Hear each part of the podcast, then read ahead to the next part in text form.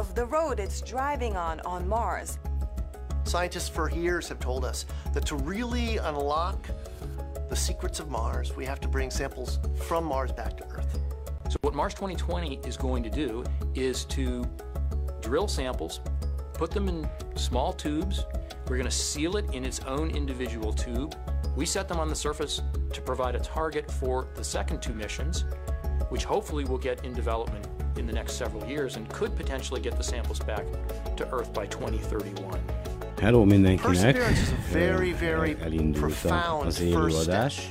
In both our understanding of our place in the universe and a stepping stone towards human exploration of Mars. Oké, egyelőre úgy látom, hogy minden működik. Nagyjából 20 másodperces késésben van az én közvetítésem. Aki az eredeti linken nézi, ugye a NASA oldalán, vagy a NASA hivatalos YouTube csatornáján.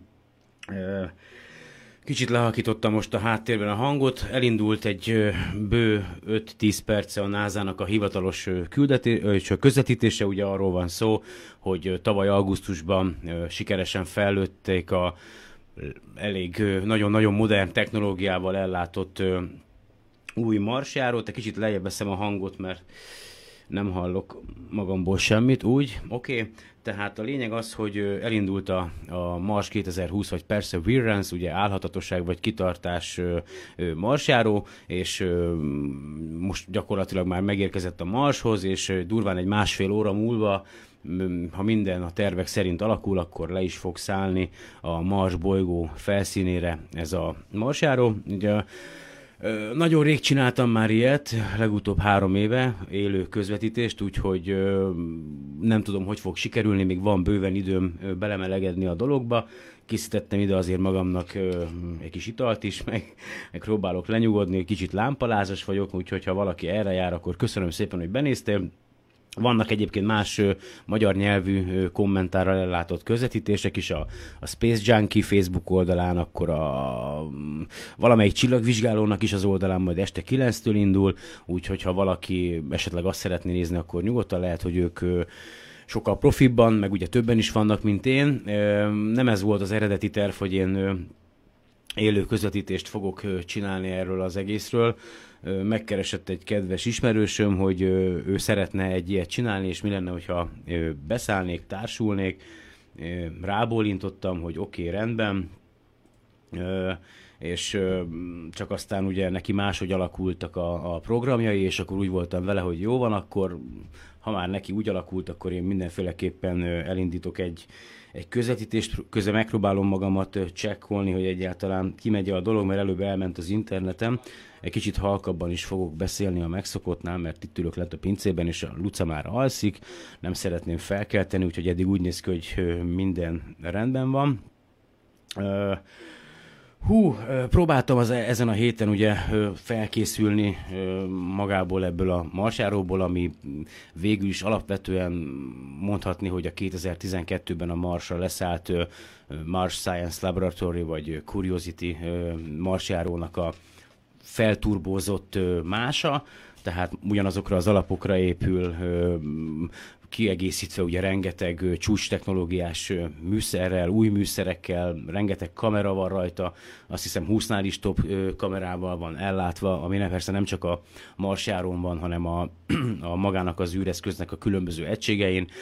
Most először próbálkozik meg azzal a NASA, hogy HD minőségben megpróbálja rögzíteni a Marsra való leszállást, és azt majd, ahogy lehetősége nyílik rá, a nagy közönség számára is elérhetővé tenni.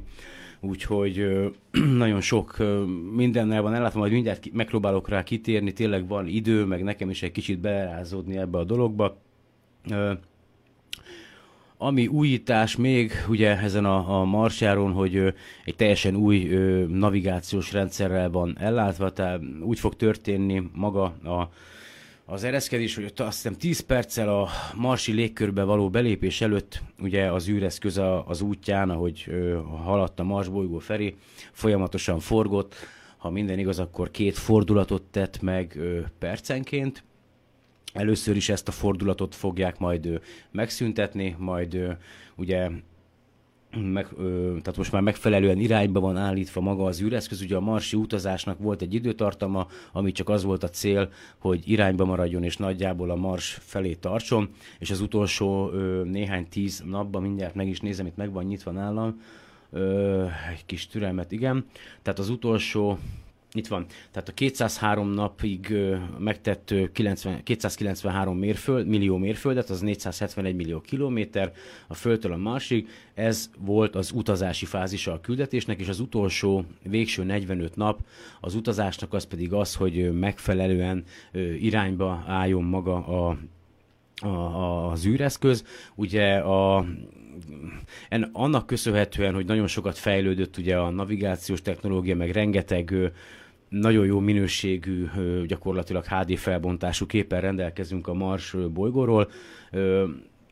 sikerült egy olyan helyszínt kiválasztani, ahol maga ez a marsjáró valószínűleg tudja majd teljesíteni a főbb célkitűzéseit, ugye, ami az legfontosabb az az, hogy próbáljon keresni ősi életre utaló maradványokat azon a helyen, ahol leszáll, ami nem más, mint a, mindjárt mondom, a Jezero kráter, ami egy ősi meteorbecsapódás, tehát egy meteorbecsapódás kráter, ami nagyon-nagyon régen, több milliárd évvel ezelőtt tóként is funkcionált, és ez a kráter, ez az ősi tó maradvány, ez egy ilyen folyódeltánál helyezkedik el, ugye, tehát, és nagyon-nagyon a kezdetekkor ugye azt sejtik a kutatók, hogy a bolygók kialakulása után legalább 1 milliárd évig, vagy 1,5 milliárd évig a Föld és a Mars hasonlóképp fejlődött.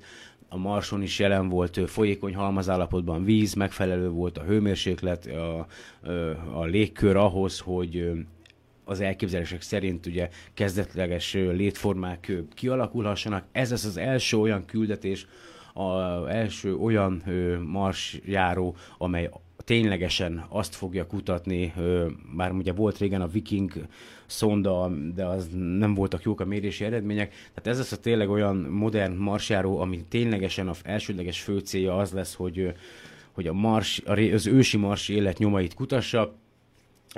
Emellett ugye mintákat fog venni a marsi talajból, nagyon modern kamerával van felszerelve ugye a torony felső részén, ami a feje durván 2,2 méter magasságban van, ez a Mastcam-Z, a Curiosity rover Mastcam kamerájának a továbbfejlesztett változata, ezzel gyakorlatilag közelíteni is tudnak nagyon precízen, gyakorlatilag egy futballpályányi távolságban képesek lefényképezni vagy detektálni egy legyet.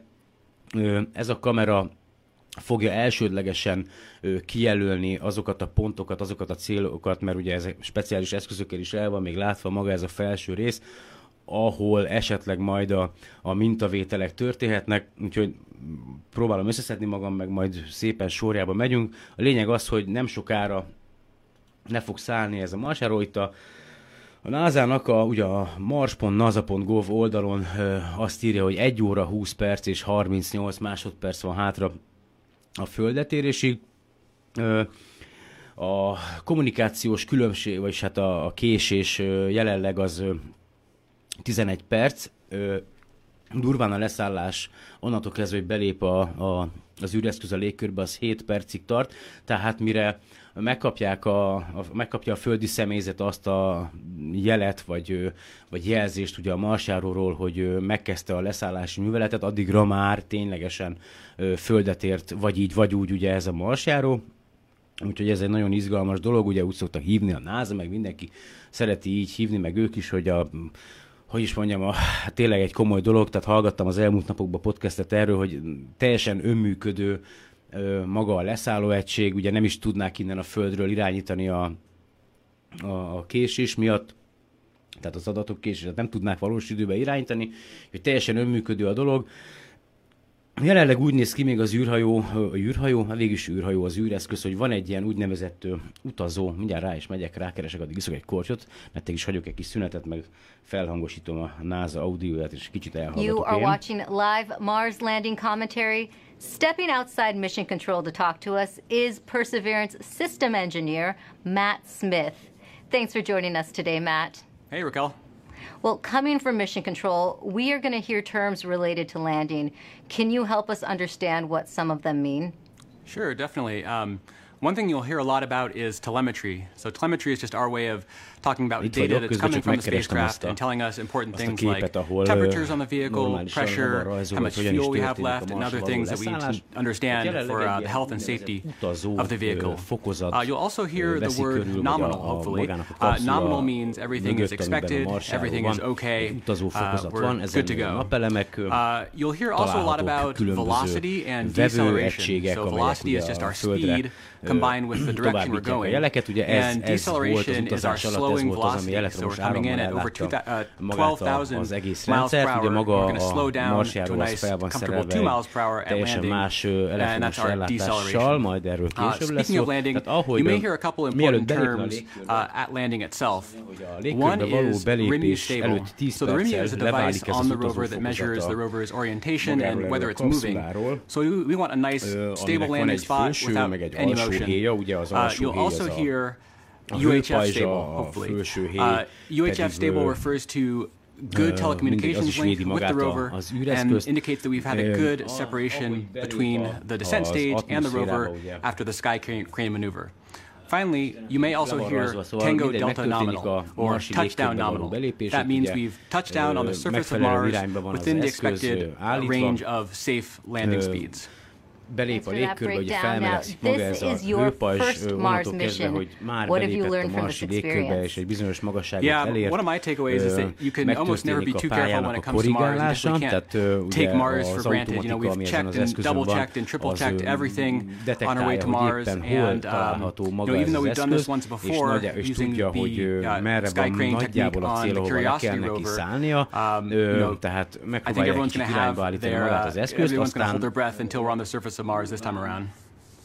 And we have a social media question coming in. Nor the Door on Instagram asks, how complicated is the automated landing sequence and who wrote the code? Yeah, it's quite complicated. The automated landing software needs to do literally hundreds of things all on its own, just right with sub-second timing accuracy. And it's the result of many hundreds of people over many years, stretching all the way back to Curiosity and then improved for the Perseverance landing today at Jezero crater. Az űreszköz, ugye nem csak egy leszállási pontot adtak meg magának a Mars a NASA mérnökei, hanem többet, és maga ez az eszköz, ami a Marsjáró, egy ilyen radar, ami a Marsjáró aljára van felszerelve, az be tudja mérni, hogy melyik az a leszállási pont, amelyet ő el tud érni biztonsággal. Ezt ő beméri magának, és akkor onnantól kezdve megpróbálja abba az irányba terelni magát a Marsjárót, és egy adott csepp, miután ez megtörtént, leválik az ejtőernyő és a felső héj is magáról a Marsjáról. Ezen a felső héjon is vannak kamerák, onnantól kezdve, hogy levált az az egész, szintén megpróbálják majd rögzíteni a leszállás menetét a NASA-nál, és akkor van egy úgynevezett idézőjelesen jetpack még a Marsjáró hátán, ami talán 8 rakéta hajtóművel van felszerelve.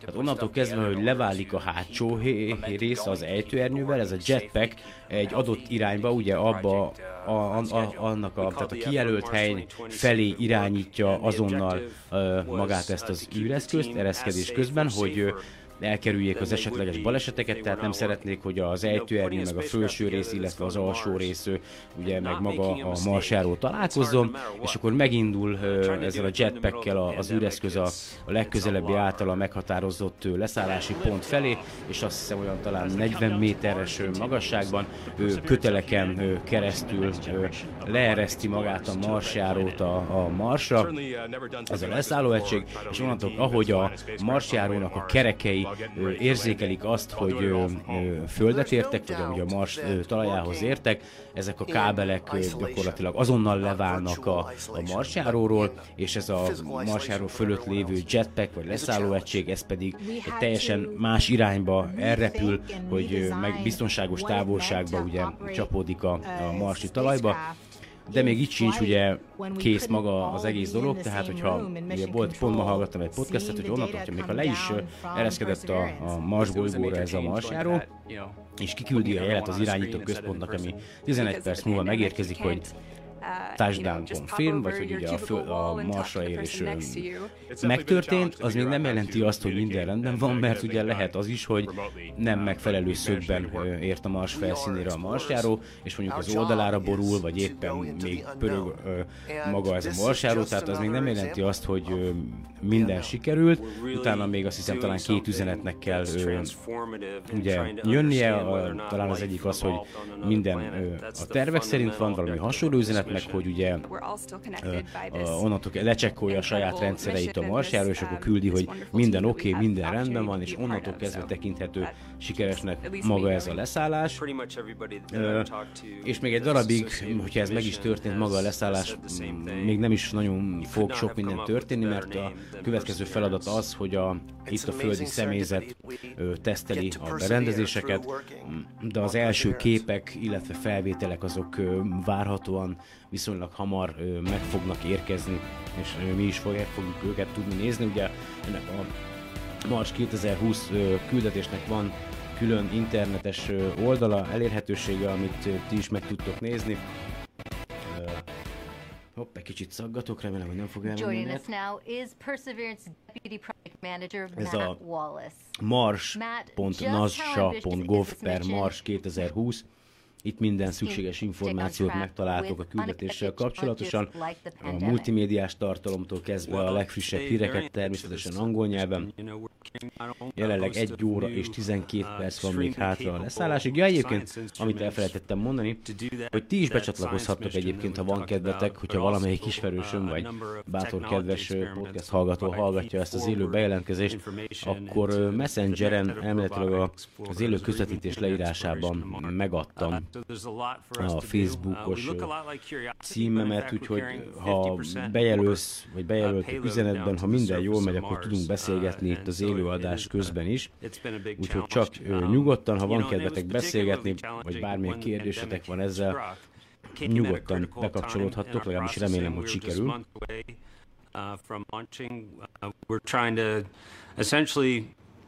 Get the spacecraft assembled, do the final tests. Did not have a lot of margin in our schedule. Our focus is entirely shifted from that to keeping the team safe and keeping their families safe. And we had to do that quickly, we had to make adjustment quickly. I think we got to it with a lot of help. A lot of people stepped up to happen. The team was tenacious. And we managed to get it launched and fly to Mars. Thanks to a lot of help. And Matt, just how large is the team that worked on Perseverance? It's a big team. A couple thousand people here, just at JPL, in fact, have worked on the mission. And then almost every other NASA center has contributed in some significant and critical way as well.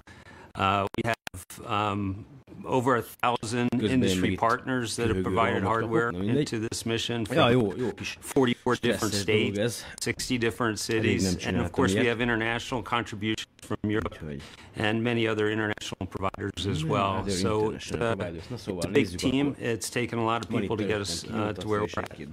That is a big team. This is the most difficult landing site ever attempted. Now, why do you think Perseverance is ready to launch in Jezero crater now? Jezero is tough. I mean, it's scientifically fascinating because it's got a lot of things like craters and fields and cliffs and sand dunes and sort of thing, which are great for the science community. That's the type of features they're looking for to learn more about Mars. But they're all anti-hazards for us, and so we've had to add new technology to remote navigation, which is the ability essentially to divert away from hazards. But we have taken this system through through the same types of paces that we have on previous missions. We've used the same techniques, the same best practice for engineering verification. And in many cases, we've used the same people. This, in fact, is my fifth Mars rover mission, and I'm not alone. There's other people on the project in the same situation. So, you know, the team has given it everything they've gotten to put it all out there and to make this successful, and I think we're ready. Thanks, Matt, and good luck on your fifth mission. Thank you very much. Well, Jezero crater is a location on Mars that has intrigued scientists for years. Let's head over to Marina to learn more about the science goals of the mission. That's right, Raquel. Here to explain why we want to go there is Deputy Project Scientist Katie Sackier. Welcome, Katie. Thanks, Marina. Glad to be here. Now, Perseverance is landing on Mars at the Jezero crater. Why is it that you and the team chose this particular area? Yes, the scientists believe Jezero crater is one of the best places on Mars and possibly the entire solar system to look for signs of ancient life. Jezero contained an ancient lake and has within it one of the best preserved ancient delta deposits on the surface of Mars. And deltas form when a river enters a relatively open body of water like an impact crater and deposits the sediment that it's carrying into the lake. And we know based on studies of deltas and lakes here on Earth that they're great places to concentrate and preserve organics and support microbial life. We're also excited because Jezero exposes rocks that are between 3.5 to more than 4 billion years old and represent a variety of different geological processes. Now, this might be a tough choice, but what do you think would be the most rewarding scientific discovery that we expect to get from this mission? As hands down, I think the most rewarding discovery I think we can make with Perseverance would be finding a truly compelling ancient biosignature on Mars. The rocks in and around Jezero crater record a period of time when life first arose in the solar system, and we have the opportunity with Perseverance to study the evolution of the planet from a once habitable world likely capable of supporting ancient life to the cold, barren planet we know Mars is today. And why do you think, Katie, it's so important to find out if there really is or was ancient life on Mars? Well, the question of whether there is life beyond Earth is one of the most fundamental and essential questions we can ask, and our ability to ask this question and develop the scientific investigations and technology to answer it is one of the things that make us as a species so unique. And based on everything we know about Mars in the past, it absolutely should have been capable of supporting life. So we can find out an answer to the question, where there were habitable environments, was there life? And studying the possible emergence of life on ancient Mars can also help us better understand the conditions that led to life on our own planet. That's so fascinating, Katie. Now we're going to take a question from a student, Vara. Stromatolit. A stromatolit a görög stróma, réteg és litosz kőszavakból cianobaktériumok, azaz fotoszintetizáló kék baktériumok által létrehozott üledékszerkezet. A bakteriális film megköti az üledék szemcséket, aminek réteges felépítésében szerepet játszanak a napszaki és az éves bioproduktivitás változásai, valamint az árapály jelenségek változásai. Az üledék szerkezet formája függ a képződési környezettől, a vízmélységtől és üledék képződés sebességétől és az áramlási viszonyoktól.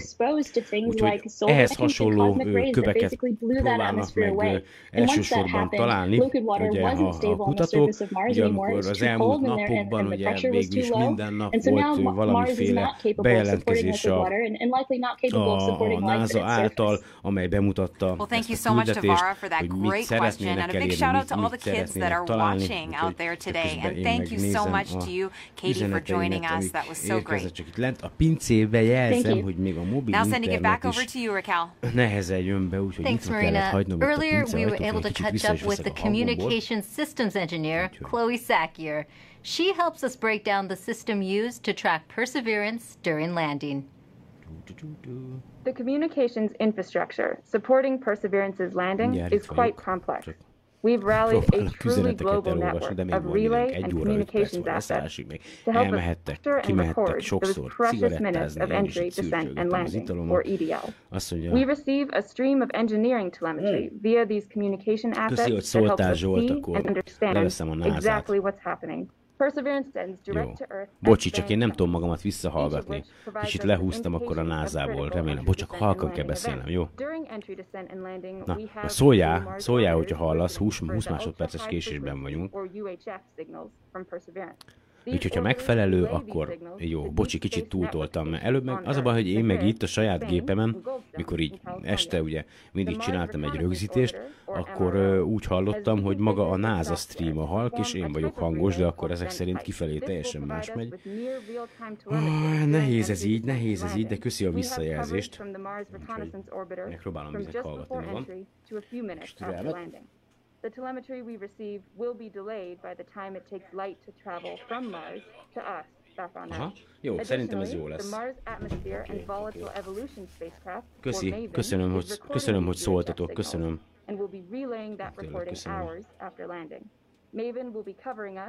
Oké, lehalkítottam, visszavettem, még visszaveszek, jó? Még visszaveszek. Légy szíves, jelezzetek akkor, hogy ez így megfelelő. Köszönöm, hogy időbe szóltatok. Akkor kezdek mindent előről? Na jó. Na. Oké, várj. Because Perseverance is doing entry, descent, and landing completely autonomously, she doesn't need our help to joystick the landing. The communication link. Oké, jó lesz szerintem. De maximum visszaveszek még ebből a NASA-ból. Igazából nem muszáj hallgatni a NASA-t, úgyis én beszélek, azt max a végén majd. De köszönöm, tényleg nagyon rendesek vagytok, hogy szóltok, tényleg. Ezer hála és köszönet, mert különben beszéltem volna itt a világba bele. Jó. Oké, most zsír. Jó, akkor jó, megnyugodtam. Szóval, ott tartunk jelenleg, hogy 1 óra és 2 perc, 53 másodperc van elméletileg addig a pontig, amíg maga a marsjárónk leszáll a Marsra. Ugye itt a NASA tévén már jóval korábban elkezdődött az élő közvetítés azért, hogy blablabla be tudják mutatni rendesen, teljesen ezt az egész programot, hogy minden, szinte minden a fejlesztésben és a magának a marsjáró összerakásában résztvevő kutató, vezető vagy helyettes el tudja mondani, hogy mi az az eszköz, amin dolgozott, hogy az ő eszközüknek mi a célja, mik az elképzelések, úgyhogy ez egy nagyon-nagyon komoly lépés egyébként lehet az emberiség számára. Ugye tényleg mondtam az előbb, hogy most először vizsgáljuk ténylegesen azt, hogy lehetett-e régen x milliárd évvel ezelőtt, több mint 3,5 milliárd évvel ezelőtt kezdetleges élet a Marson, és erre, ha minden jól megy, akkor remélhetőleg viszonylag hamar választ fogunk kapni, bár természetesen így is lesznek emberek, akik ezt az egészet nem hiszik el. Most ugye a napokban szembesültem azzal, hogy valaki még erről is azt hiszi, erről az egészről, hogy egy kamu, tehát hogy én gyerekek, én nem tudom hova tenni ezeket az embereket, nem tudok ezzel mit mondani, tehát azt, hogy a nasha, meg a izé közé tett egy CGI, ugye komputer, tehát számítógép által generált videót arról, hogy hogyan fog leszállni az eszköz, és ne lepődjetek meg, hogyha este a közvetítésnél is ezt fogjátok látni, tuti kamu az egész. Én nem hiszem el, tehát vagy ezek az emberek tényleg ekkora hülyék, tehát nem tudok elképzelni, de egyébként láttam, vagy látok hozzájuk hasonló embereket, vagy csak rohadt nagy trollok, akik, vagy én nem tudom, de őrület, tényleg őrület, ami van. Szóval kicsit térjünk vissza a marsjáróhoz. Nagyjából beszéltem arról, hogy mik a fő célok. Gyorsan elmondom, hogy 2020. július 30-án bocsátották fel maga az űreszközt Cape Canaveral Air Force Station Floridából. A tervek szerint ma este, magyar idő szerint 21 óra 55 perckor fog landolni a Jezero kráterben, a Mars bolygón. A maga tervezett küldetés az legalább egy marsi év, az ugye 2 földi évnek felel meg, de maga az eszköz, az a radioaktív izotóp bomlásából előállított elektromos áram, az 14 évnyi működésre elég egyébként a marsjárónak, ami fel van még szerelve 2 litium akkumulátorral is, úgyhogy ha minden jól megy, akkor bő egy évtizedig biztos, hogy működni fog maga a marsjáró, ugye mint a Curiosity is, ami 2012-ben szállt le a Marson, és még mindig működik, úgyhogy, és még mindig tart a küldetése, mindig osztja meg velünk a képeket. Reméljük, hogy nem lesz szomorú azért, mert egy másik társa is érkezik a bolygóra, aki valószínűleg jobb kutatásokat fog végezni, mint ő, de attól még szeretjük. Úgyhogy azt mondja, hogy a kulcsfontosságú hardverek, amik rajta vannak, és akkor erről szeretnék majd beszélni. Ugye kinyomtattam itt magamnak egy próbál, hogy legalább nagyjából lássam, hogy miről beszélek. Van egy úgynevezett RIMFAX-ra nevezett eszköz magán a Marsjárónkon. Azt mondja, Radar Imager for Mars Subsurface Experiment. Ez gyakorlatilag egy a Mars felszín alatti részét vizsgáló radar, durván 10 méter mélységig képes lelátni a Marsban. A fő feladata, hogy a különböző geológiai tulajdonságait a felszín alatt a Marsnak megvizsgálja egy földet áttörő radarral. A radar antenna az a Marsjáró alsó-hátsó részén található. A tömege 3 kg, az energiafogyasztása ennek az eszköznek 5 és 10 watt között mozog, a térfogata, vagyis a méretei az 196x120x66 mm, és az adat, amit vissza tud küldeni hozzánk egyetlen egy ugye, küldéssel az 5-10 kilobajt. Azt mondja, hogy a frekvencia tartomány, amiben dolgozik, a 150-től 1200 MHz-ig, és akkor vertikális felbontás 15-30 cm, a áttörési képesség, ugye milyen mélyen képes lehatolni a Mars felszín alatti részeibe, az durván 10 méter, attól függ, hogy milyen anyagon kell áthatolnia ugye ennek a hullámnak, elektromágneses hullámnak, és azt mondja, hogy milyen szakaszonként tud mérni, 10 cm-enként tud mérni, ahogy a Marsjárónk halad, és aztán azt mondja, hogy senki nem tudja, mi rakik, vagy mi rejtőzik a Mars felszíne alatt. Mi végül, ha minden jól megy, képesek leszünk arra, hogy meglássuk, hogy mi van ott, és akkor vannak itt minden, azért van ezek ilyen, hogy a mars.nasa.gov oldalán mind fel van, tehát gyakorlatilag tényleg minden információ elérhető angol nyelven, és akkor fel vannak sorolva a különböző eszközök, különböző linkekkel ellátva, és akkor mindegyiknek van egy fő leírása, hogy mi a feladata, meg különböző extra leírások, 5 dolog, amit tudni érdemes erről az eszközről.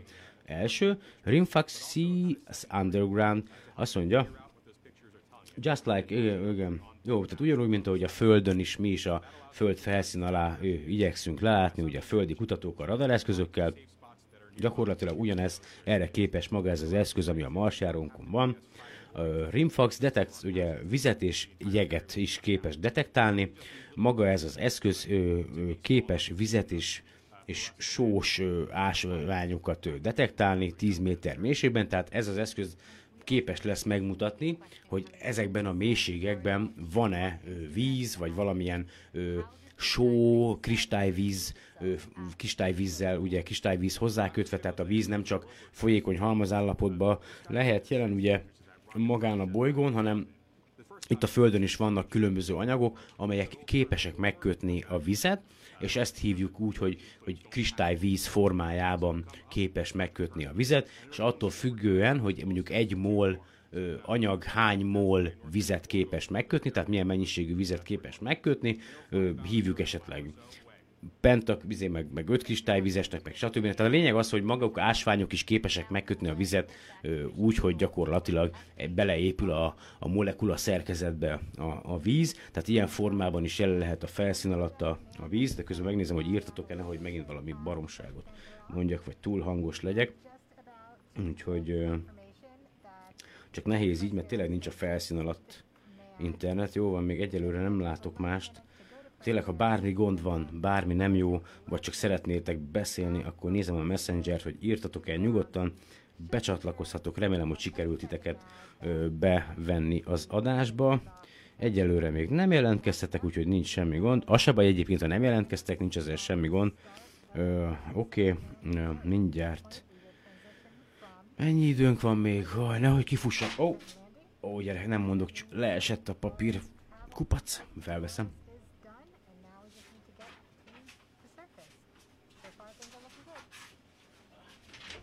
Na szóval, azt mondja, A harmadik olyan, mint radar a Földön, igen, és a RIMFAX, ez az első ilyen eszköz a Marson, ez a negyedik, és a maga ez az eszköz képes a strukturális részleteket is látni. Azt mondja, hogy maga ez az eszköz, hogy megjeleníti, vagy hogy szokták ezt mondani, láthatóbbá teszi számunkra, vagy még egy szóval, csak most nem jut eszembe, feltárja, megvan, feltárja előttünk a Mars felszín alatti részleteket, vagy felszín alatti részének a részleteit is. Teljesen új képet tár elénk a Mars felszín alatti világáról, az ősi múltjáról, a különböző folyadékok által kialakított járatokról, illetve a különböző kőzet rétegződésekről is. És akkor ugye itt van egy rajz is, ahol mutatja, hogy éppen ez az eszköz hol helyezkedik el. Akkor lapozok tovább. Az egyik, másik, iszok egy korcsot, mert annyit beszélek, kiszáradok, bosrácok. Hölgyek, elnézést. Aki most csatlakozott be esetleg, annak szeretném mondani, hogy ez a SolarPod podcastnek a teljesen adhok, nem tervezett élő közvetítése, vagy magyar nyelvű kommentárral való ellátása a NASA 2020 Perseverance Mars járónak a marsi leszállásáról, úgyhogy ez egy teljesen amatőr dolog, szimplán csak ha már így alakult ez az egész, és tényleg én is egy kicsit már kezdtem eltávolodni magától, ettől az egésztől, akkor miért ne csináljam? Nem könnyű egyébként, tényleg nem könnyű, remélem, hogy nem hallatszik fel nagyon a hangom, de hát nem, azért nem könnyű, hogy a hétköznapok miatt nem könnyű, tehát mindenkinek kell boldogulni. Ha bármilyen üzenetet vagy bármit írtok, akkor kérlek titeket, hogy legyetek türelemmel, mert nem állandóan nézem a telefont. Úgyhogy, már 3 hozzászólás van, már is nézem. Köszi, így sokkal jobb. Oké, rendben, köszönöm szépen Attila, hogy szóltál. Meg neked is, Zsolt. A következő ilyen eszköz, ami a Perseverance marsjárónkon van, az a MOXIE névre keresztelt eszköz, amely The Mars Oxygen In Situ Research Utilization Experiment.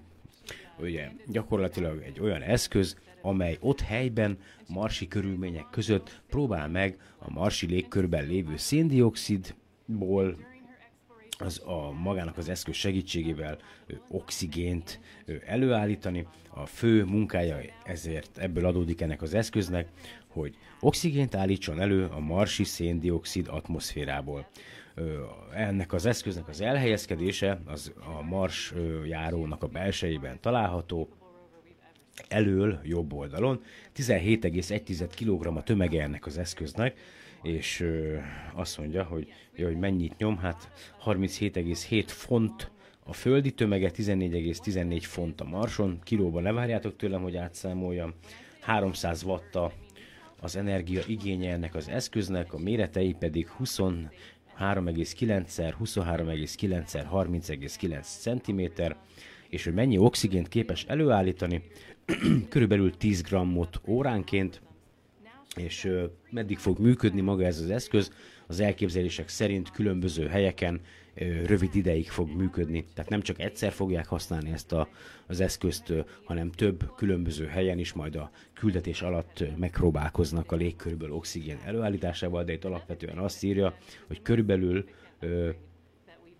egy kísérletenként 1 órán keresztül fog oxigént előállítani, amelyet gyakorlatilag majd a kutatók vagy a projekten dolgozók fognak megállapítani, hogy éppen hol történjen meg, és magának ennek az eszköznek az a fő célja, hogy majd a későbbi, ki tudja mikor, ugye lehet, hogy én már rég nem élek, emberes küldetésekkor képesek legyenek az ott lévők előállítani egyrészt ugye oxigént ahhoz, hogy be tudják lélegezni, illetve mint rakéta hajtómű üzemanyag, hát ugye ez kell az égéshez, ugye az oxigén, úgyhogy kíváncsi vagyok, hogy ez milyen sikerrel jár, úgyhogy ez csak egy tesztmodell egyébként, ugye ilyenből se volt még a Marson, most ezeket a fun fact-eket inkább nem mondom el, mert most már eléggé megy az idő, már csak 50 perc van, úgyhogy amivel még el van látva a Marsjárónk, csak lapozok, az az úgynevezett Mastcam-Z, ugye, amit már mondtam korábban. Ez a Mars járónknak a torony tetején, ugye a idézőjeles fej részén található. Ugye a fejre, ez azért hívják így Mastcam-nak, mert ez a mast mounted, tehát a fejre vagy fejrészre illesztett kamerarendszer, amely arra is képes, hogy zoom, tehát közelítsen a tárgyakhoz. Mastcam-Z olyan kamera van, amely képes zoomolni, ugye nagyítani, fókuszálni, és háromdimenziós képeket, illetve videókat készíteni nagy sebességgel, hogy minél részletesebb vizsgálatokat tudjanak végezni távoli objektumokról. A fő munkája ez ennek a kamerának, hogy nagy felbontású videókat, panoráma, színes és 3D-s képeket készítsen a marsi felszínről, a marsi alakzatokról, a magáról a környezetről, ahol maga a marsjáról van, és gyakorlatilag távoli dolgokra nagyítson rá, illetve mutasson meg. Maga, ugye ez az eszköz, tudjuk, hogy a marsjárónak a felső fejrészén található, durván 2 méter magasságában, a kamerák egymástól 24,2 cm-re találhatóak a sztereó látás érdekében. Körülbelül 4 kg tömegű maga a két kamera, 17,4 watt energiát fogyasztanak.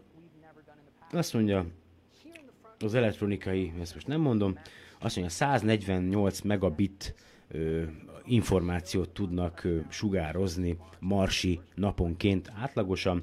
A képek, az elkészült képeknek a minősége az hasonló, mint egy mostani kereskedelmi forgalomban kapható kamerának, egy általános kereskedelmi forgalomban kapható kamerának 2 megapixel, a képek felbontása pedig 1600x1200 pixeles lesz maximum. Azt mondja, és itt van, hogy mik a kép felbontások, tehát hogy milyen részletességgel fogjuk látni majd a dolgokat a fényképeken. Durván 150 mikron per pixel, az olyan 0,15 mm, vagy 0,0059 inch, tehát 150 mikrontól egészen a 7,4 mm-es pixel méretig, attól függ, hogy milyen távolságban készíti, milyen távolságú objektumról készíti a felvételt ez a Mastcam-Z. Ez a Mastcam-Z lesz gyakorlatilag a marsjáróknak a fő szeme, ugye? És akkor itt azt írja, hogy az 5 dolog, amit érdemes tudni erről az eszközről, közben iszok, azt mondja.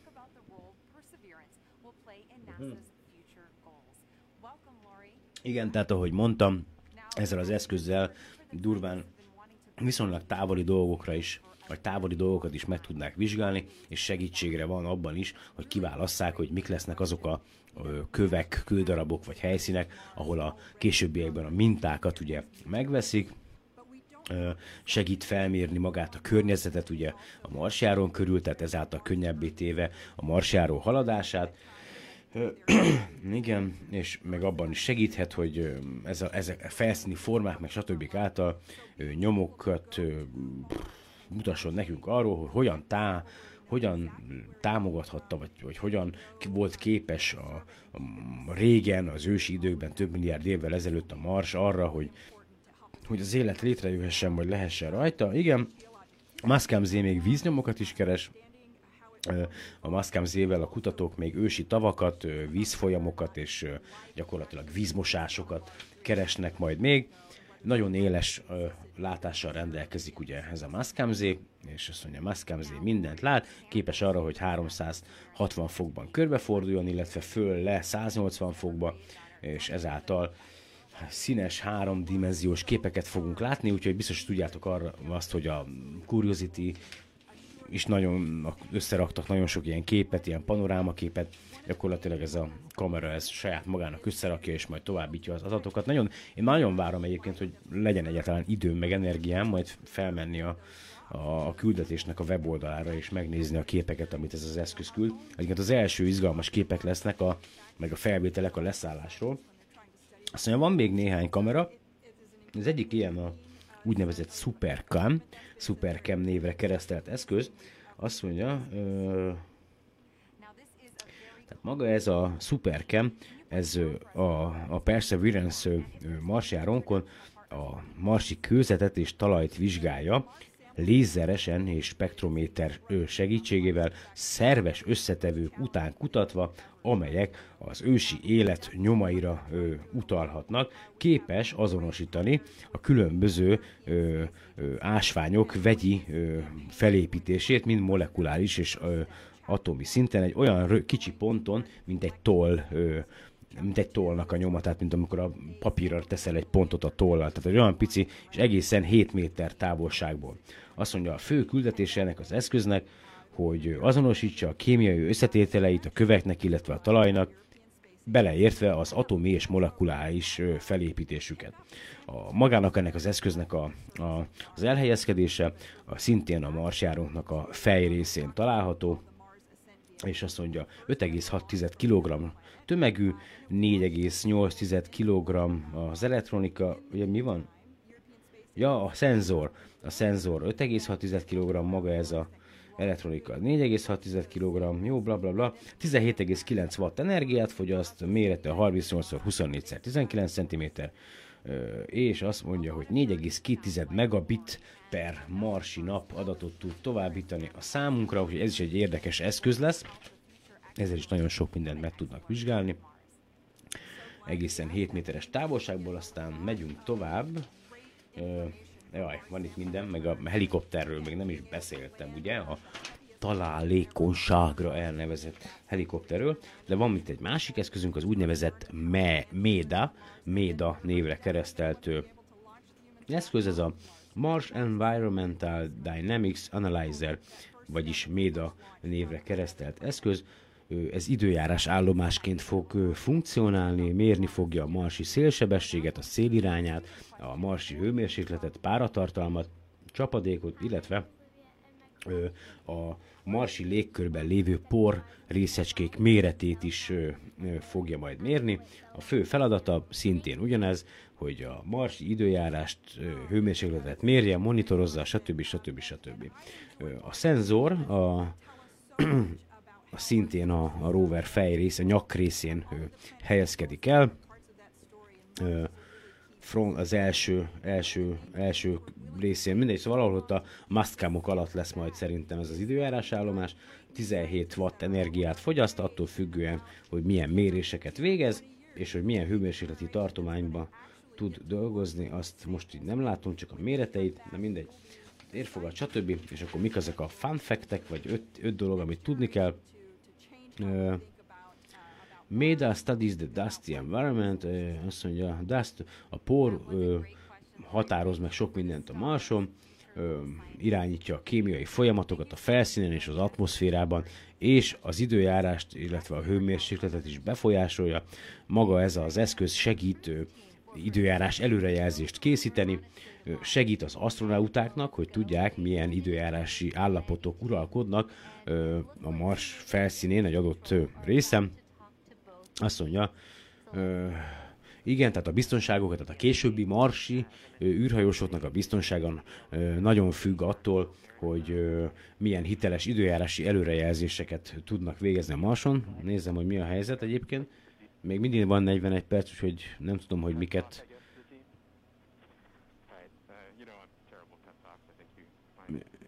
Jó, mindegy, még szerintem nincsen semmi. A Mars irányító központba közben, csak azért hallgattam el, most mutatják megint őket.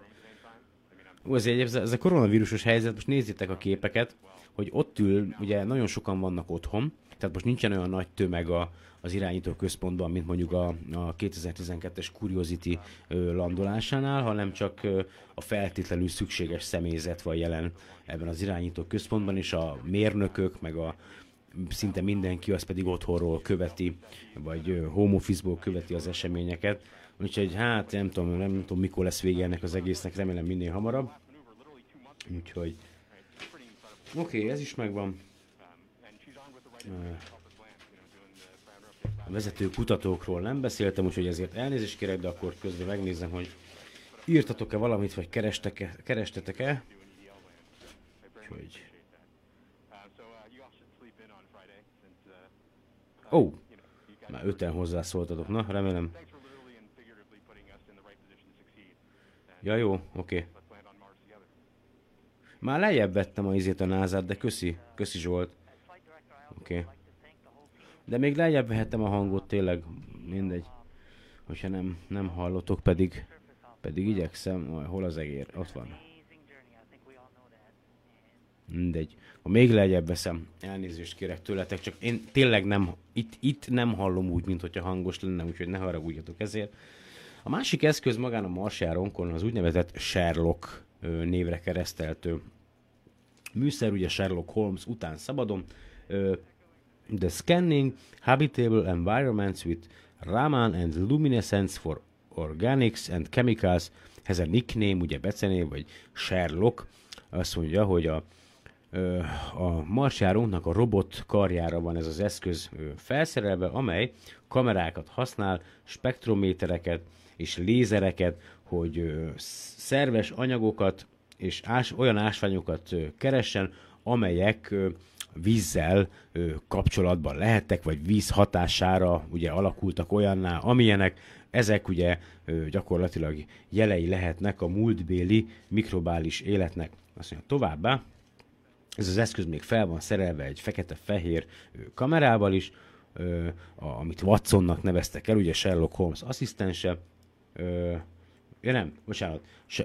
Sherlock Holmes assisted by Watson, Watson egy színes kamera, amellyel pedig közeli felvételeket tudnak készíteni a különböző kövekről, illetve felületi, nem is tudom micsodákról, nem mindegy.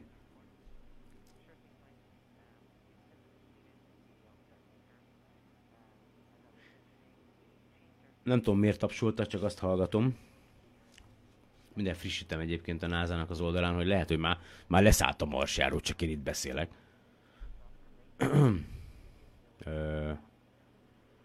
Perseverance, countdown to landing. Még 37 perc van, úgyhogy még nem szállt le. Na mindegy, egyébként a 10 perctől lesz izgalmas a dolog, ugye akkor történnek meg az első műveletek, amiről beszéltem. Na, haladjunk tovább, milyen eszközeink vannak még a marsjárónkon. Mindjárt meg beszélünk szerintem a következő már a minta. Igen. Tehát van nekünk egy helikopterünk is, ugye? Amelyet ő találékonyság névre kereszteltek, legalábbis magyarul. Ez az Ingenuity, aminek ugye az első olyan eszköz lesz, amely egy idegen égitesten, idegen bolygón repülést fog remélhetőleg végrehajtani. Ugye azt mondja, ugye erről már beszéltem egyébként egy korábbi podcastben, ez egy kicsi kis eszköz, amely teljesen önműködően működik, ugye két propeller résszel rendelkezik, van egy napelem rajta, ami az energiaellátásáért felel, illetve van még azt hiszem talán két kamera még pluszban rajta, amellyel ugye felvételeket tudnak rögzíteni, illetve maga a vezérlő egység, meg lábak. Ez a majdnem ez a marsjárónknak a hasában vagy gyomrában helyezkedik el. Az elképzelések szerint, ha sikerül megfelelően marsot érnie ugye az eszközünknek, akkor miután ellenőrizték a különböző műszereket és mindent rendbe találtak, ugye az ez talán az első feladatok között, hogy ezt a helikoptert, ezt megfelelően leválasztják a marsjáróról, ennek van egy művelete, van egy védőburkolat a marsjárón, ami védi ezt az eszközt. Először ezt a védőburkolatot ledobják, vagy leengedik, majd ezt a helikoptert kiforgatják a marsjáró gyomrából, kinyitják a lábait, és ledobják a marsjáró alá, majd a marsjárónk elindul egy irányba, szépen maga mögött hagyja ezt a helikoptert, és megáll. És az első kísérletek ezek lesznek, hogy ezzel a helikopterrel, vagy megpróbálnak repüléseket végezni. Ez egy teljesen önműködő eszköz, csak néhány parancsot küldenek el innen a földi irányítók neki. Az első repülés az csak egy helyben fog történni, tehát akkor még csak arról fog szólni a dolog, hogy megpróbál bizonyos magasságig felemelkedni ez az eszköz, és hogyha mindent rendben találnak, akkor nagyobb távolságokra is el fogják küldeni magát ezt az eszközt, hogy pontosan milyen hatótávval rendelkezik ennek az eszköznek az antennája, azt nem tudom, de valószínű, hogy tud kommunikálni a Mars körül keringő ugye, különböző műholdakkal, úgyhogy lehet, hogy előbb-utóbb, ha minden jól működik, és ez az eszköz, ugye ez napelemekkel van ellátva, nem radioaktív bomlása által kapja az energiát. Ez nem biztos, hogy mondjuk, ha jön egy marsi porvihar vagy tél, akkor a kis akkumulátora túléli, tehát valószínű, hogy ez az eszköz nem fog túl sokáig működni, de ez az első olyan eszköz, amely egy idegen bolygón repülést fog végrehajtani. Durván 1,8 kg tömege van ennek az eszköznek, 1,2 méter átmérője a rotorokkal együtt maga. Ez a kis helikopter, van benne napelem által töltött lítium-ion akkumulátor vagy akkumulátorok, amelyek elég energiát szolgáltatnak ahhoz, hogy 90 másodpercig tudjon maga ez az eszköz repülni marsi naponként. Ez durván átlagosan 350 watt energiafelhasználás jelent. Azt mondja, hogy a penge átmérője 1,2 igen, méter, durván 300 méteres területen képes repülni, 5 méter magasságba képes felszállni, és gyakorlatilag ugye olyan környezetbe tervezték, mint ami a Marson is van, amely a földi atmoszférának az 1%-a található légkörből, úgyhogy ez is egy érdekes dolog lesz, hogy ez sikerrel fognak-e járni.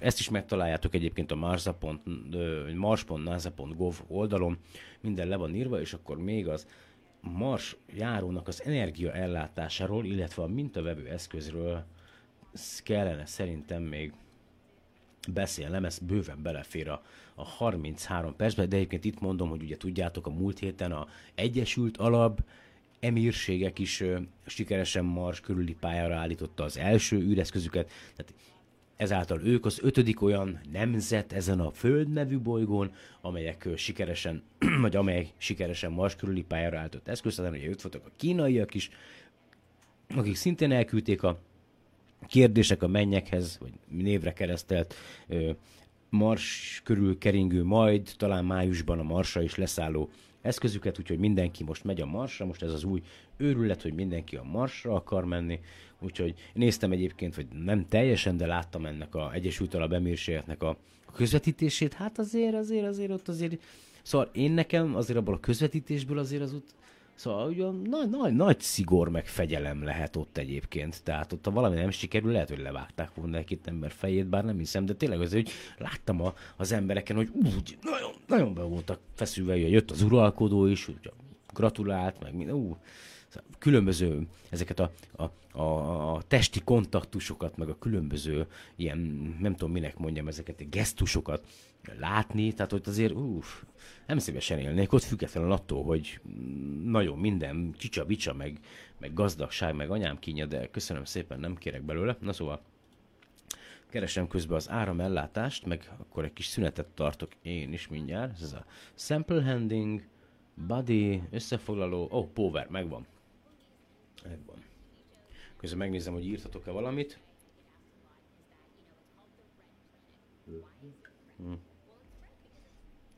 Oké.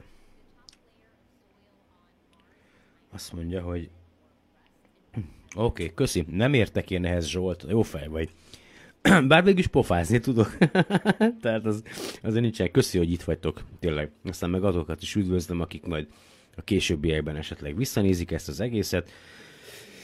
Most már nem kell mondom el még egyszer, hogy mi ez, ha érdekelt titeket, akkor úgyis visszanézitek. Azt mondja, na nézzük az energia ellátását a Perseverance marsjárónknak.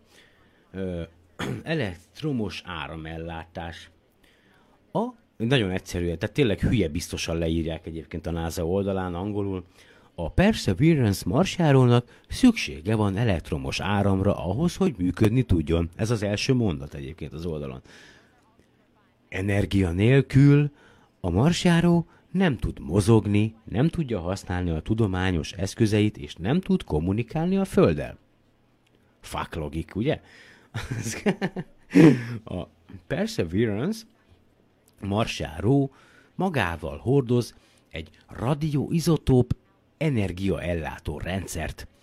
Ez az energiaellátó rendszer elég megfelelő mennyiségű elektromos árammal látja el az eszközt a plutónium radioaktív bomlásából, úgyhogy ez nagyon érdekes, hogy ez az eszköz, ez ilyen durván egyébként akkumulátorokkal együtt 14 évig képes biztosítani nagyjából az energiaellátását a marsjárónknak, de azt írták az oldalon, hogy évente a hatékonyságából durván 1-2%-ot veszít ez az eszköz, de hát ez még így is, hát még tudjátok a Voyager-ek is ilyen, egy régebbi típusú, de hasonló eszközzel voltak felszerelve, és ugyan már nem sok, de még mindig rendelkeznek energiaellátással. Na mindegy, szóval mi a fő feladata ennek az eszköznek? Hát természetesen az, hogy elektromos árammal lássa el a marsjárónkat.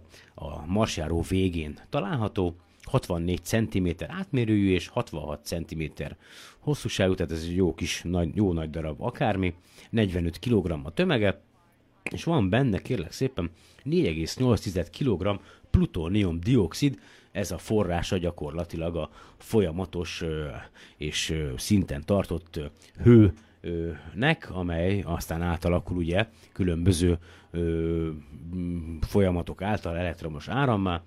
A kilövés pillanatában 110 watt energiával képes folyamatosan ellátni az űreszközünket, de ez néhány százalékkal csökkenhet évente. 2 lítium-ion újra tölthető akkumulátor van még a magán a marsjárónkon, erre azért van szükség, hogyha esetleg több műszert használnának egyszerre, akkor nem biztos, hogy elég lenne ez a 110 watt, amit termel ez a áramellátó rendszerünk, hogy legyen egy adott pillanatban, egy bizonyos ideig legyen elegendő elektromos áram magára a marsi eszközök működtetésére. Na mindegy, ez egy teljesen biztonságos dolog, stb. Tényleg egyszerűen nem szeretnék beszélni, már nagyon sok rendszerhez használták. És akkor itt írja azt, hogy különböző előnyei vannak ennek az energiaellátó rendszernek. 14 éves műveleti időtartamot biztosít, ez az MMRTG,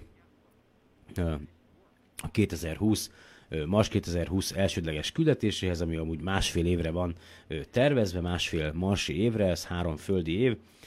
Nagyon jó mobilitást ad ugye a marsjárónknak a különböző hosszúságok, magasságokban, stb. Nem függ ugye az időjárástól, tehát minden időjárási körülmények között képes energiával ellátni magát a marsjárónkat, és minden időjárási körülmények között képes használni a különböző műszereit a maga a marsjárónk. Ugye a Spirit meg az Opportunity-nek pont ez volt, azt hiszem sajnos a gyengesége, hogy ők napelemmel voltak ellátva, illetve akkumulátorokkal, és aztán az Opportunity-nek pont az lett a vége, meg talán a Spiritnek is, hogy ugye jött a marsi porvihar, meg a stb., és akkor már nem volt elég nafta az akkumulátorokba, és nem kapott elég fényt a napelemcella, aztán szépen leállt az egész, és azóta se indult újra. Úgyhogy, hogy állunk? Ja, várjál, Mission Control. 20 perc van még a légkörbe való belépésig, úgyhogy nem maradtunk le semmiről. Legalább 20 perc. Én itt most engedelmetekkel tartok egy kis szünetet, mert azért már itt ülök egyébként bő egy órája, és nincs rajtam pelenka, tehát pont visszajövök egyébként az egész héten, még lesz is időm arra, hogy beszéljek a mintavevő egységről, szerintem annyi időm még bőven lesz, úgyhogy akkor én kicsit felemelem a NASA streamnek a hangját, és rögtön jövök.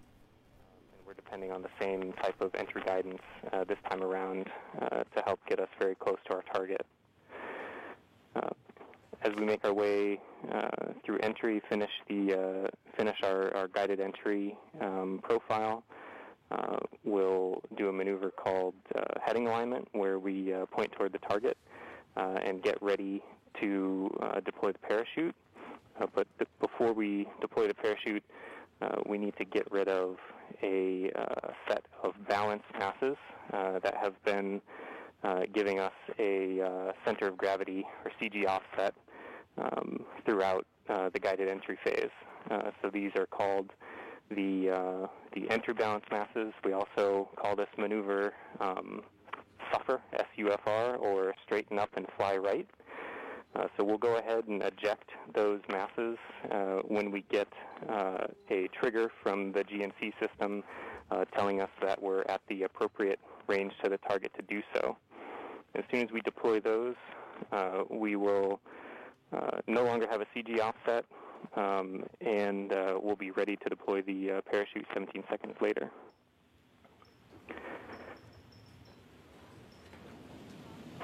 Right where the Perseverance team is sitting now, what's in store for them as we approach landing?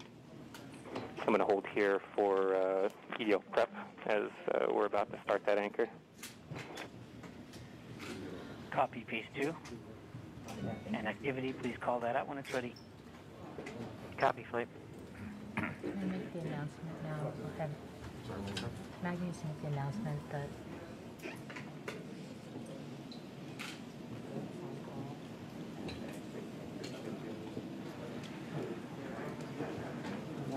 all right. Now, Rob, you've been right where the Perseverance team is sitting now. What's in store for them as we approach landing? Well, this is the really this is the nail-biting time. Fortunately, we still have ones and zeros coming, but very soon, as we approach crew stage separation, the transmitter on this rover that's been we've been using all the way to get to Mars is going to be turned off. So and we will lose our ability to see ones and zeros. But the good thing is once the crew stage is gone, there's another radio that will continue transmitting a tone, so that like a flashlight that will allow us to see at least see that the vehicle is still on. And that color of that flashlight tells us a little bit what state the rover's in. But soon after that, it won't be very long before we'll be able to hear more ones and zeros coming from the spacecraft. So this is a really exciting time, and it's just important to remind people this is a, there's a lot that can go wrong in a day like today. There are thousands of things that have to go right. Yeah, we had success in the past landing on Mars. You'd think it gets easier, but it really doesn't. Why is it still so difficult? Well, it's well because it's involved thousands and thousands of things, hundreds of thousands of lines of code. There's 79 pyrotechnic devices. Each have to work perfectly. One critical wire short or one key thing, mechanism that doesn't work or breaks, and it's mission over. And so it's, you know, and it's very easy. We're human beings. We're not perfect. Mistakes can be made. We count on each other to find our own mistakes, and we work very hard to learn from the mistakes of the past. We've had many failures. Remind people, roughly half, around half of the missions to Mars over history have failed, and so it's that could happen today too. Even though we've had a nice, wonderful string of successes in the United States, it's still still a bit of a gamble that we have hoped that we have erred in the side of luck. And we've stacked the deck and loaded the dice to make this thing succeed. But if we do fail, if something bad happens today, I can tell you we're going to learn it. We'll have the data that tell us what happened. We'll know why. We'll figure it out. And if we are allowed, we will pick ourselves up and get us back on the horse. And if Congress and NASA allow, we will try again. As we always do, we will learn from our mistakes. And what are the possible scenarios we could be looking at today? Well, there's things like you know, one of the key stressful elements for all of us is parachute inflation. But just even separating from the crew stage is a pretty major event. Lots of devices have to work properly. Certainly, the heat shield. Na, itt vagyok, megjöttem, lehalkítom vissza a dolgot. Van még egy kis időnk a légkörbe való belépésig. Na, és akkor beszéljünk a mintavevő rendszerről, mintavevő eszközről. Azt mondja, mintakezelés. Na, mindjárt kicsit elolvasom, hogy ne össze-vissza beszéljek.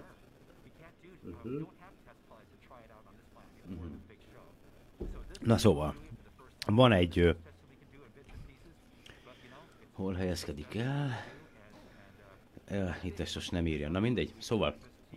43 mintavevő kis, hogy szokták ezt mondani, jaj, vegyész nyelven, jaj, mindjárt, üvegcső, az, na mindegy, szóval mindegy, van ennek egy hivatalos elnevezése, most nem jut eszembe. Szóval 43 mintavevő kis csövecske van, maga a marsjárónk az fel van szerelve egy főkarral egyébként, meg van egy ilyen kis segédkara, különféle, különböző fúrófejek találhatók magán ezeken a karokon, és van egy segédkar, amely ezeket a különböző eszközöket a főkaron segít cserélni.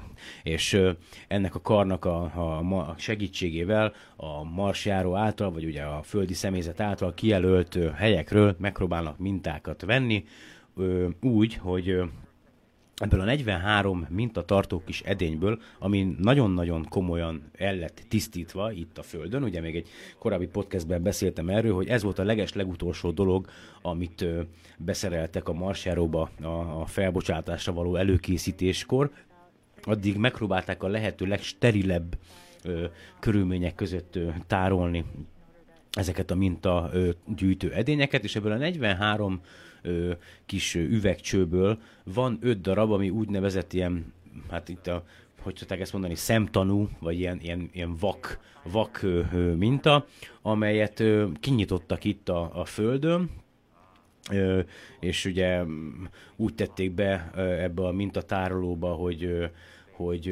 kapott a földi légkörből is, majd elméletileg a Marson is megtörténik ezeknek a kinyitása, tehát ezeket az üres mintavevőket is úgy fogják használni, mintha mintákat vennének a Mars felszínéről, ugye a Földből, de nem fognak mintát venni, csak kinyitják, majd visszazárják, és ezek a úgynevezett vak üvegcsövek, ezek azt a célt fogják szolgálni a későbbiekben, hogy a meglévő 38 mintából ki tudják szűrni az esetleges földi, meg egyéb szennyeződéseket, tehát ugye a lehető legjobban meg tudják mérni ezeket a mintákat. Ugye a tervek szerint mondtam, hogy a 2030-as években elején fog majd remélhetőleg visszajutni a Földre ez a mintatartó kis edényzet egy a NASA és az Európai űrügynökség közös küldetése által, úgyhogy ez az elképzelés, ez a cél, tehát tényleg nagyon sok mindent szeretnének megtudni most már ugye a NASA-nál is a kutatók. Lassan közeledünk egyébként a légkörbe való belépéshez, még biztos van sok minden, amit nem mondtam el, de hát az élő adás varázsa, várjatok, azt mondja, 17 perc van még a leszállásig, úgyhogy mindjárt belépünk, 7 perc van a légkörbe való belépésig. Jó, 11 perc és 21 másodperc múlva történik meg az utazó fokozatnak a leválása erről az egész egységről, ugye? Ugye 11 percig még nyugalomban, de hát az azt jelenti, hogy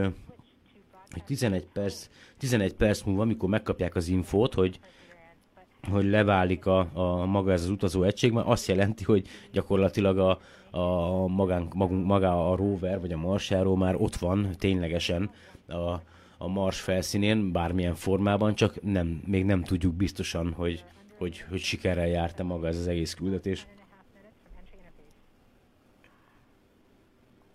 Egyébként rühellem ezt a maszkos dolgot, de hát nem tudok mit csinálni, nekem is csomó helyen ugye maszkba kell lenni.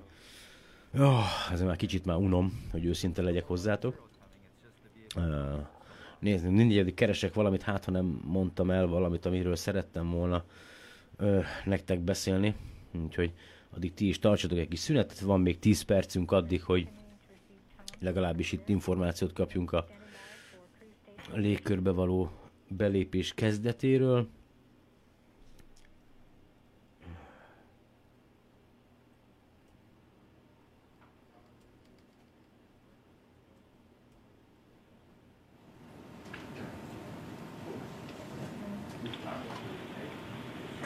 We have indication that crew stage separation has been confirmed by the spacecraft.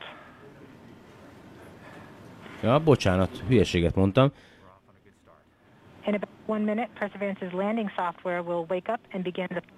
Bocsánat, megtörtént az utazófázis leválása, akkor hülyeséget mondtam.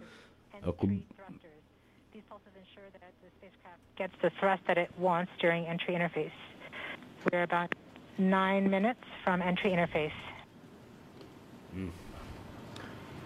Most meg nem mondom, hogy mi van, de már közel járunk.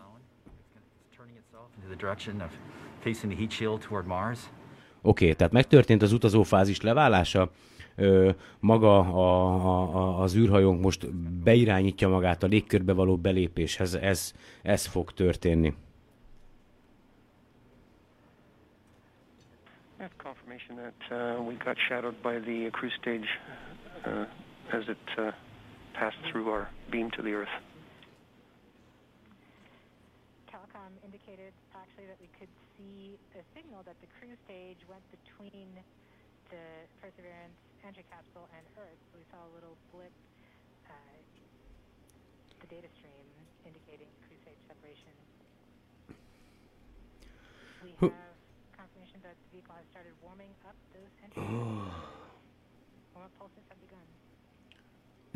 Nyolc perc múlva lép be. Jó, akkor az atmoszférába való belépés történik meg, jó? Tehát akkor az utazó fázis leválása megtörtént, megjelent a közvetítés jobb alsó sarkában egy visszaszámláló, hogy hány perc van még addig vissza, hogy belépjen maga a marsjárónk, vagy az űrhajónk, ugye űreszközünk a Mars légkörébe.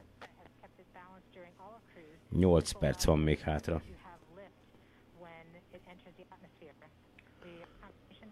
Aki esetleg most csatlakozik be, szeretettel köszöntöm, ez a SolarPod Podcastnek a teljesen ad-hoc élő magyar kommentárral ellátott közvetítése a Perseverance, vagy Mars 2020 marsjáról, Marsra történő leszállásáról. Szeretettel köszöntök mindenkit, és köszönöm szépen, hogy jeleztetek nekem, hogy túl hangos a NASA stream.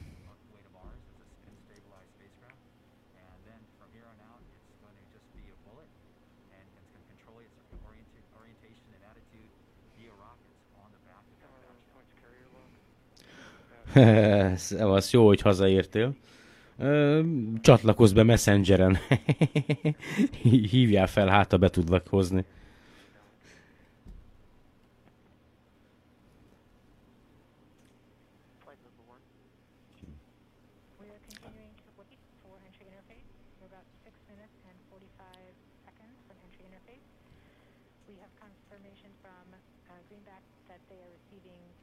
Ja igen, csak mondom, hogy ugye hogy hogyan kommunikálnak az űrhajóval jelenleg. Ugye van a Deep Space Network, ugye Amerikai Egyesült Államokban, Spanyolországban, meg Ausztráliában különböző antennák vannak. Ezt a NASA.ice, bocsánat, csak felkelt a gyerek, felsírt a gyerek, hogyha csöndbe kell lennem. Jaj, bocsika, na mindegy, nem fog üvölteni, hogyha... Jaj, francban. Az a baj, hogy nem tudom lecsukni a pinceajtót, mert akkor meg izé van. Elmegy a wifi-m, lentök a pincébe.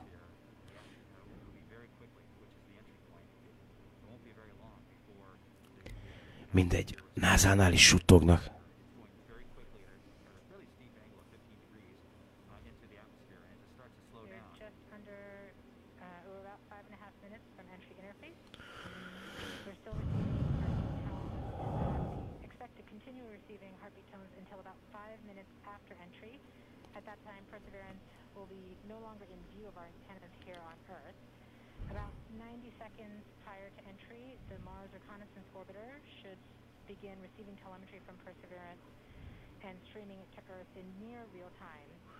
Ó. Tehát gyakorlatilag ha minden igaz, az Európai űrügynökségnek a megfigyelő műholdja, ez a Mars Reconnaissance, majd egy adott idő múlva képes lesz majd gyakorlatilag valós időbe közvetíteni a Perseverance marsjárónak a marsi légkörbe való belépését, illetve a leszállás folyamatát. Az, hogy ezt mi majd mikor fogjuk látni, azt nem tudom, de biztos, hogy a vezérlőközpontban erről ők tudni fognak.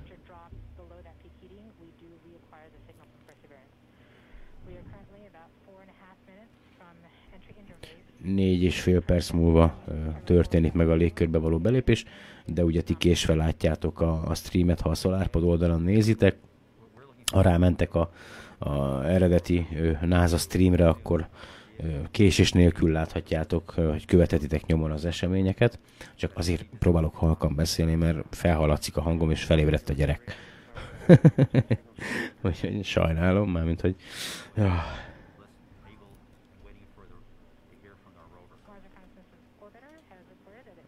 Azt mondja, hogy...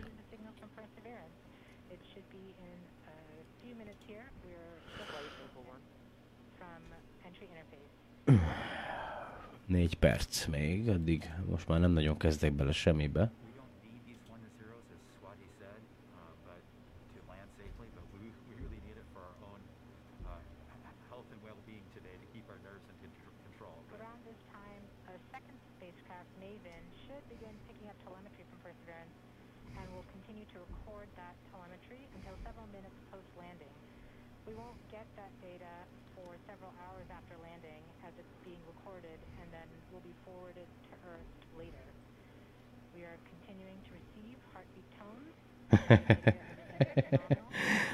Jó van, oké, mindenkinél van gyerkőc. El kell hallgatnom, mert felkelt, érted? Hát nem tudok mit csinálni. Ha lecsukom a izét, a pincahajtót, akkor megszűnik a wifi-jel. Hát ez van, majd következő marsjáró landolásnál addigra megcsinálom. Oké. Hú, basszus, milyen idegesek lehetnek egyébként. Egyébként rengeteg munka van ebben az egészben, tehát nagyon sok gondolkodás, tehát... Ugye, amíg gyorsan elmondom, még meg nem történik a légkörbe való belépés. Ugye hallgattam egy podcastet az egyik olyan mérnökkel, aki ebben az egész légkörbe való belépés, ereszkedés és leszállásnak a tervezésében, fejlesztésében, összeállításában részt vett. Ugye ő már régóta a JPL-nél dolgozik, ugye a Jet Propulsion Laboratory-nál, és még a Mars Science Laboratory-nak is a leszálló egységének a felépítésében is részt vett, mint egyetemi hallgató, és írdatlan mennyiségű munka ez az egész, ennek az egésznek az összeállítása, tehát hogy éveken keresztül való tervezés, a magának a leszállóhelynek a kiválasztása, amikor leültek ugye többször a mérnökök, a tudósok, hogy mik azok a pontok, ahol le lehet szállni, és ezeken a pontokon meg lehet-e valósítani abban az időben, amiben most vagyunk a leszállást. Tehát olyan pályán lesz-e a marsbolygó, úgy fog-e a Föld felé nézni az adott pillanatban a marsbolygó, vagy ugye abban a pozícióban úgy lesz, hogy ezt meg tudják oldani a rendelkezésre álló eszközökkel, üzemanyaggal, stb., hogy pont egy plusz-minusz x kilométeres körzetben ugye le tudjon ereszkedni ez az egész, vagy ez a kráter, ahova leszáll, azt hiszem 40-valahány kilométer átmérőjű, és ugye mondtam, hogy több leszállási pont van kijelölve, és onnantól kezdve, hogy leváll a hasa, a hőpajzs ugye magának az űrhajónak, amelyben a marsjáró is van, bekapcsolnak a marsjáró alján lévő teljesen automata üzemmódban működő helymeghatározó radarok, és a lehetséges pontok közül kiválasztja a lehető legjobban megközelíthetőt ez a radaregység, és maga a marsjáró hátán lévő jetpack vagy rakétahajtómű, az pedig abba az irányba viszi magát a marsjárót, és hogyha megfelelő magasságba elért, akkor köteleken keresztül leereszti. Ja igen, amit elfelejtettem mondani, hogy ezek mind a kötélleválás, meg bizonyos dolgok, mind a hőpajzsnak a leválása, ezek ilyen pirotechnikai eszközökkel vannak megoldva, melyek elektromos áram hatására teszik a dolgukat, és oldanak bizonyos zárakat, vagy kötéseket, köteleket, és ebből 20 akárhányban kompletten az eszközön, és ezeknek mind tökéletesen kell működnie. Most történik meg a légkörbe való belépés, és a lényeg az, hogy dupla parancsot küldenek ezeknek az eszközöknek, hogy minden jobban megbizonyosodjanak arról, hogy tényleg végrehajtják, hogy minden jobban, hogy milyen lehetőségük legyen arra, hogy biztos, hogy végrehajtják a parancsot. Tehát, hogy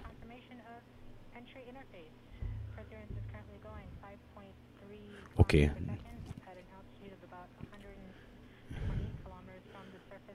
Tehát 120 kilométeres magasságban van jelenleg a Perseverance, viszonylag nagy sebességgel lép be a marsi légkörbe, vagy hát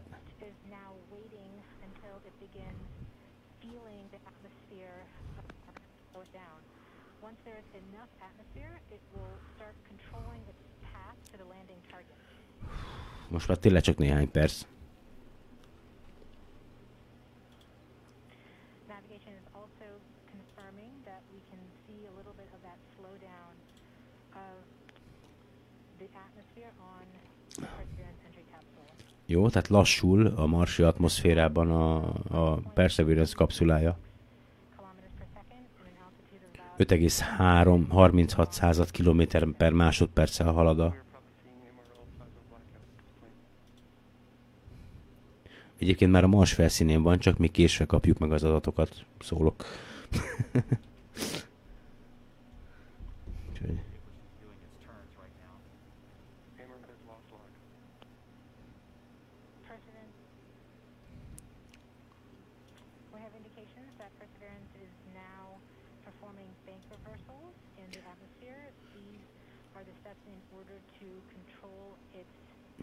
Jó, tehát most ott tartunk, hogy megfelelően irányba álljon a kijelölt célhoz a maga az eszközünk, a űrhajónk. Hát 10 földi gravitációs gyorsulásnak megfelelő. Yes. Ú, gyerekek, ez sikerül. Muszáj suttogni már, a gyerek felkelt, bocs.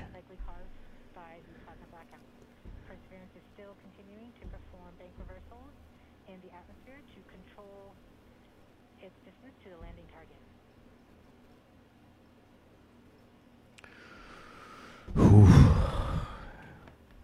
Na, már nagyon.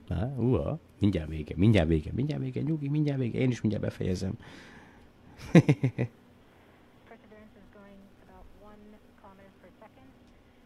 Másodperceként 1 kilométeres sebességgel halad a...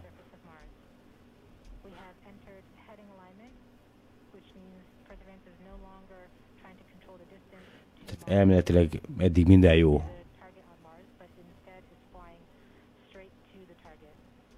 Megfelelően egyenesen a kijelölt cél irányába halad a kapszulánk.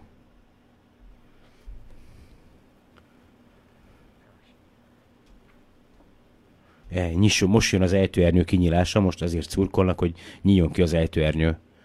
Parachute, mondjátok. Parachute. Majd magyarul is lehet. Ejtőernyő. Azért vagyok kijelazza, mert az én munkám ebben nincs benne sajnos. Amúgy szeretném, de hát az esélytelen. Hey!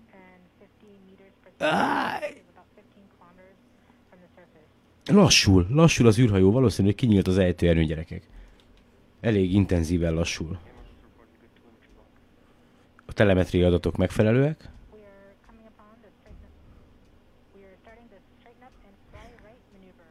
Hoppá!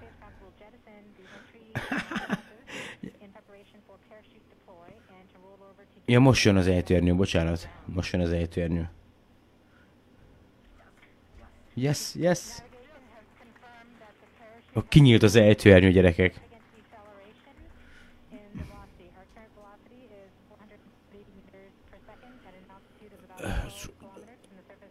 ...12 kilométerre van a Mars felszínétől, és lassulsz, kinyíltak az ejtőernyők. A következő lépés, hogy levál a felső héj az ejtőernyővel, és a jetpack vagy rakétahajtómű az eszközünkön elviszi a megfelelő irányba az eszközünket. Levált a hőpajzs. Tehát gyakorlatilag lehetősége van a marsjárónak, hogy a radarjaival vizsgálja a leszállási helyet. Lassul, 8 kilométerre van a felszíntől. Nem, 9, bocsánat. 9, mindegy, most már 8, mert azóta lassult. Tehát gyakorlatilag elméletileg minden az előre megtervezettek szerint alakul. Igen, valami sikerült megint, gyerekek. Igen, tehát működnek a radarok. 6,5 kilométerre van, azt hiszem, hogy 6,6 kilométerre van a felszíntől. Mindjárt. Még mindig ejtőernyőt használ, tehát a hőpajzs vált csak le. A következő lépés, hogy leválik majd az ejtőernyő a felső héjjal együtt.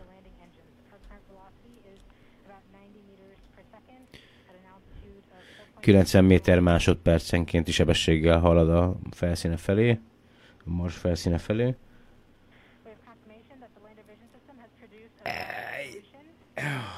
Tehát gyakorlatilag a leszállási navigációs rendszer talált egy megfelelő leszállási pontot. Begyújtják a leszálláshoz szükséges hajtóműveket.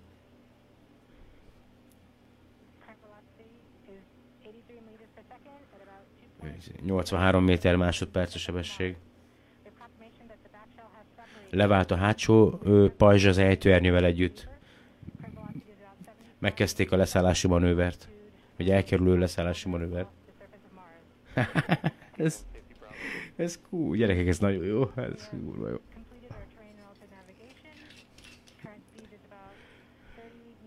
És még mindig lesznek emberek, akik azt mondják, hogy kamu, érted? Hát, rohadjanak meg.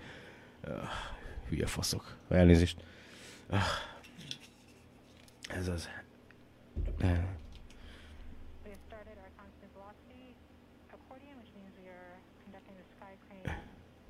Megtörténik a Skycrane, tehát elkezdik leengedni magát a rovert, a rakétahajtó, a jetpackről. Hú, ahogy tervez. Beszarás, gyerekek. Már biztos ott van a felszínen, de mi csak most kapjuk az infót. Ez gyerekek, ez kurva, jó? Ó, mindegy, jó. Csöndbe kell lennem, bocsánat, csöndbe kell lennem. Ez kurva jó, nem? Ugye, Zoli? Le lesz. Gyerekek, leszállt. Hát valószínűleg leszállt. Touchdown confirm, oké. Okay. Leszállt.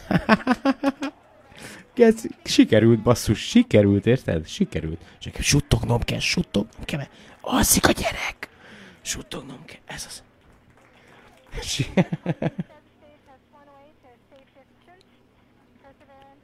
Jó, amit mondtam, hogy a touchdown, tehát touchdown confirmed, ugye, sikerült, de még várni kell 2 parancsra, ami majd küld a járó, a marsjáró, hogy minden rendben van, megfelelően a felszínen vagyok. De gyakorlatilag ott van, tehát minden a megtervezetek szerint teljesen automatikus üzemmódban, teljesen magától a beprogramozott, tehát hihetetlen, hogy ez ismét sikerült. Ugye maga ez a leszálló egység egy feljavított változata a 2012-ben a Marsra leszálló Mars Science Laboratory-nak, vagy ugye a Curiosity rovernek a legmodernebb cuccokkal felszerelt. Ugye ez a radar, ami a marsjáró alján volt, ez a 2012-ben nem volt, de gyakorlatilag valós időben meg tudta határozni az űreszköz, hogy hova szeretne leszállni, melyik a legbiztonságosabb leszállási hely, és kiszámolta a meglévő üzemanyagból, hogy melyik helyszínt tudja megközelíteni abból, ami rendelkezésre áll. Szóval ez egy nagyon komoly dolog. Iszonyat munka van mögötte, és hogyha holnap reggel vagy hajnalba bemész a pékségbe, és elkezded gyúrni mondjuk a kenyeret, arra gondolj, hogy a te munkád is nagyon fontos, mert enni készítesz más embereknek. Az már egy másik probléma, hogy a főnököd esetleg nem becsüli meg, vagy a társadalom nem becsüli meg azt, amit csinálsz.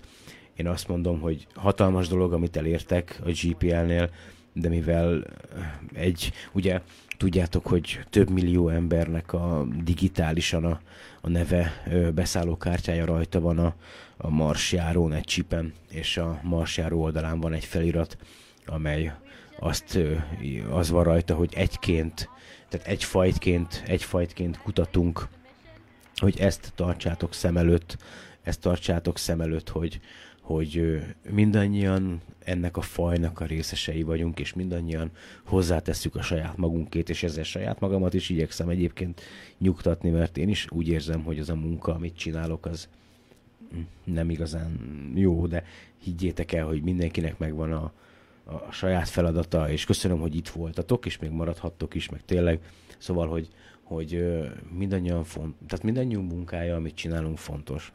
Az, hogy esetleg a társadalom részéről, vagy a közvetlen feletteseink részéről ez hogyan van megbecsülve, arról sajnos nem tehetünk.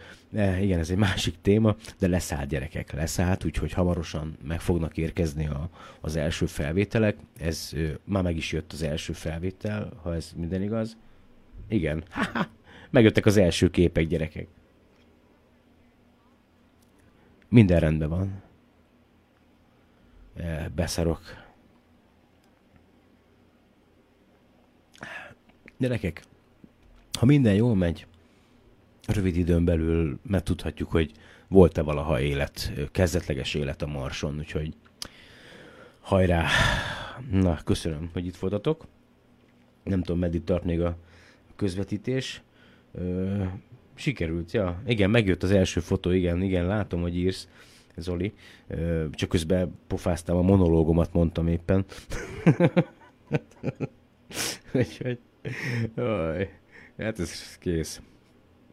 Köszi srácok, hogy itt voltatok, úgyhogy remélem, hogy ha majd visszanézitek, akkor megtudtok néhány hasznos információt is, amit esetleg máshol nem hallottatok, de ha ugyanazt halljátok még egyszer, amit máshol is, az sem árt egyébként, ugye ismétlés a bla bla bla, úgyhogy köszi tényleg, hogy itt voltatok srácok. Köszi mindenkinek. Úgyhogy...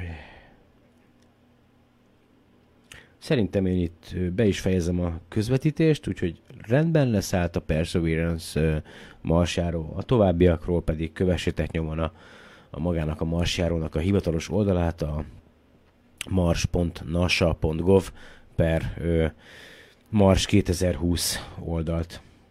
Köszönöm, hogy itt voltatok, szép estét, jó éjszakát kívánok nektek, sziasztok!